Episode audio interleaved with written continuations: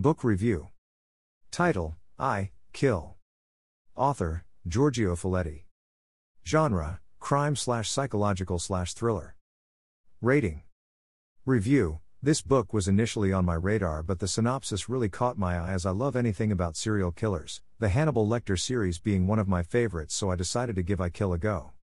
The opening of I Kill introduces us to Jean Luc Verdier, who is a DJ on Radio Monte Carlo and runs his own hit show called Voices.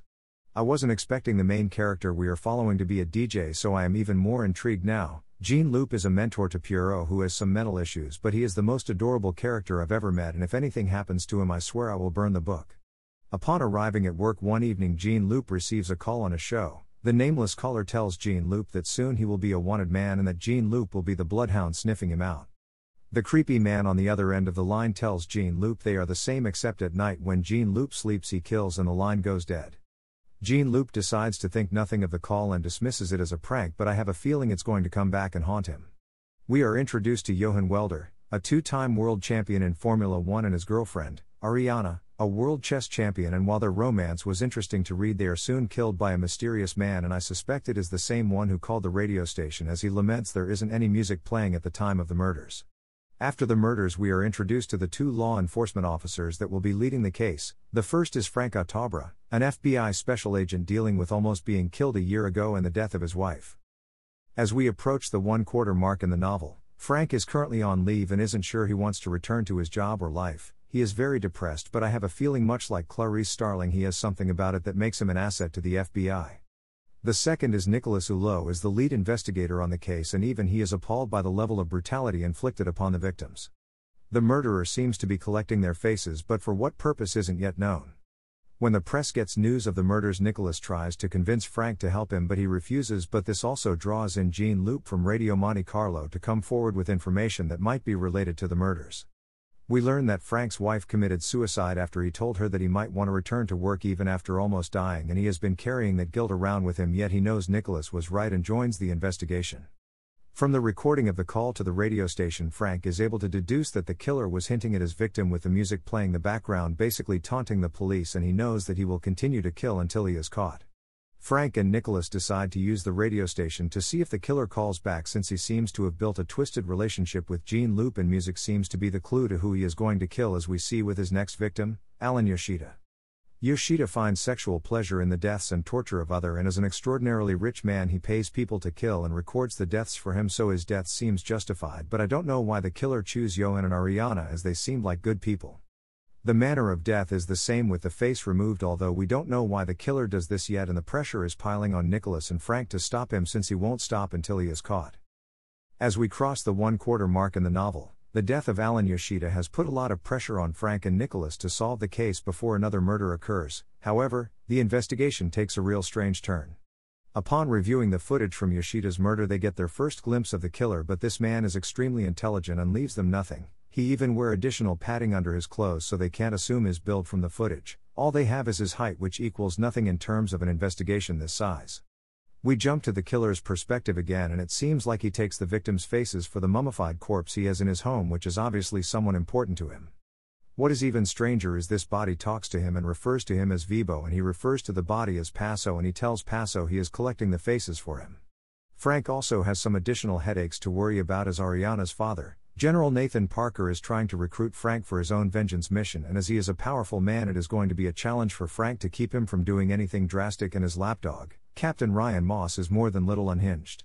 Frank also have to convince Jean Luc to continue taking the phone calls as they are the only leads they have right now. In addition to this, Nicholas's wife intrigues me as their son died years before but she lives in a delusion where her son and Frank's wife are still alive leaving both Frank and Nicholas to grieve alone which I think is rather selfish. However, Frank has a bit of a brainwave and believes that there might be a clue, not matter how small, in the videotape and rushes back to review it. So far, the novel is very intriguing and has gripped me completely, but it is rather strange in places, especially where the killer is concerned.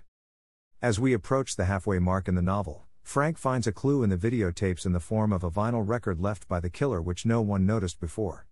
However, Nicholas is being put under a lot of pressure by his superiors, but Frank wants to keep this clue on the down low until they can confirm this is something important.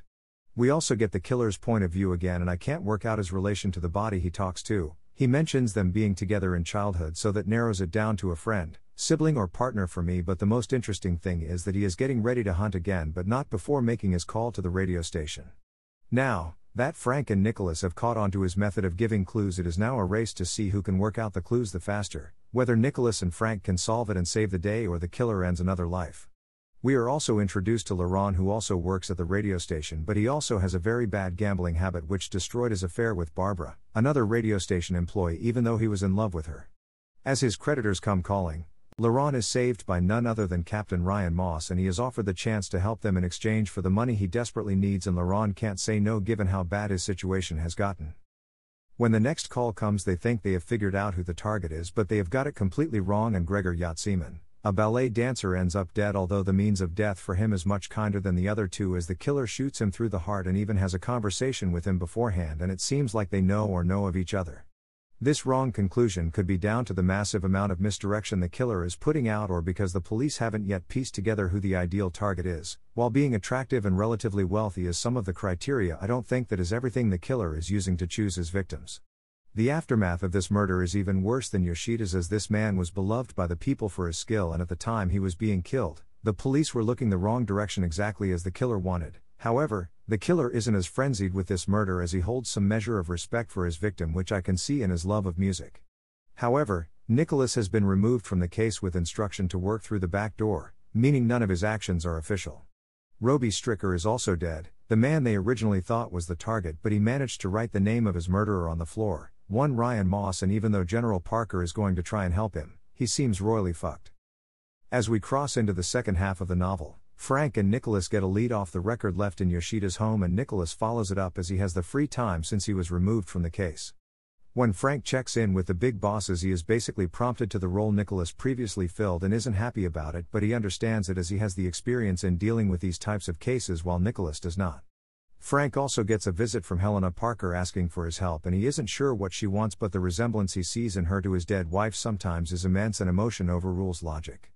Opting to leave the radio station earlier, he takes Helena for dinner, but they never make it as she confesses she knows a lot about him because of her father and that her son is also her brother, meaning that her own father raped her and got her pregnant. And I agree with Frank if this guy shows up, I would want Frank to kill him. I was very interested in the kiss between the pair and what this could mean going forward both for Frank and for the investigation because let's be honest, Frank needs this. Nicholas has seemingly made a major break in the case as he tracks down the owner of the now closed record shop and he remembers a lot about the man since that particular record was extremely rare. He even precedes a receipt bearing the surname Legrand and a phone number. While the number is out of service, the name is tied to a farm called La Patience and he immediately heads there, here he meets a local who tells him the disturbing history of the farm as the former owner, Legrand brutally murdered his housekeeper and son before killing himself. The man even goes as far to say he disfigured his son so badly he didn't have a face left, and I know this is the body the killer is so fond of. However, the man doesn't mention any other children, so I can rule the killer out as a sibling, meaning he has to be a lover or a friend to the body he called Paso. The caretaker of the cemetery tells Nicholas about the body of young Daniel Legrand being taken and that a mother of another boy who supposedly drowned at sea takes flowers to Daniel's grave as well as that of her own son, and this might be the connection the police have been looking for. But before Nicholas can do anything, he is looking down the barrel of a gun. As we approach the three quarters mark in the novel, things are really heating up, and I can't wait to see how it concludes. Holy hell, this got interesting fast as Frank knows that it was the killer that murdered Nicholas and not a car accident, and finally all the pieces come together in his mind and he knows the identity of the killer. Obviously, he has been using an assumed name, but they all trusted him with details of the investigation. In fact, he has been in the dead center of it from the very beginning. As the police close in on him, he murders three officers and escapes into the night, but this is nowhere near finished yet. However, dear General Parker and Captain Moss are sticking their noses in Frank's business yet again, but now Frank knows the kind of man the general is, thanks to Helena. But I have a feeling she might become another victim to this investigation since the father she is terrified of now know about her association with Frank, even if he doesn't know they have been sleeping together. The general political sway may mean that this is the end of Frank's career, but Frank is a fighter, and I have a feeling that he will catch the killer and deal with Captain Moss and General Parker once and for all, and maybe get a chance at a happy ending with Helena. After all, they both deserve to be happy. They do get part of this as the general tightens his hold on Helena and we learn more of her upbringing, but Frank has given her a cell phone and she uses it to tell him that she loves him, but she is torn between the man she loves and her child. Meanwhile, there has been another murder since they haven't been able to capture the killer, and Frank is immediately on his trail. As we cross into the final section of the novel, everything comes together in the most delightful way as Frank puts all the pieces together and captures the killer, although he begins to see the duality of this man and why he is the way he is. In the aftermath of the capture, Frank knows the only thing he wants to do right now is be with the woman he has come to love, and that means finally dealing with General Nathan Parker, since the killer already dealt with Ryan Moss for him.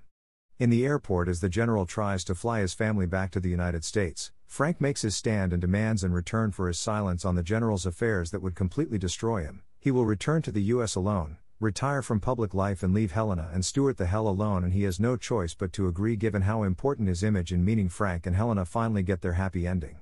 Learning the true history of the killer made me sympathize with him a lot against my will, but he also has his happy ending as he has been reunited with the one he loved the most, although in a very strange way. Overall, it took me a while to really get into I, Kill, but once I did, I was absolutely hooked and I'd highly recommend it. Buy it here. Paperback slash hardcover, amazon.co.uk, amazon.com.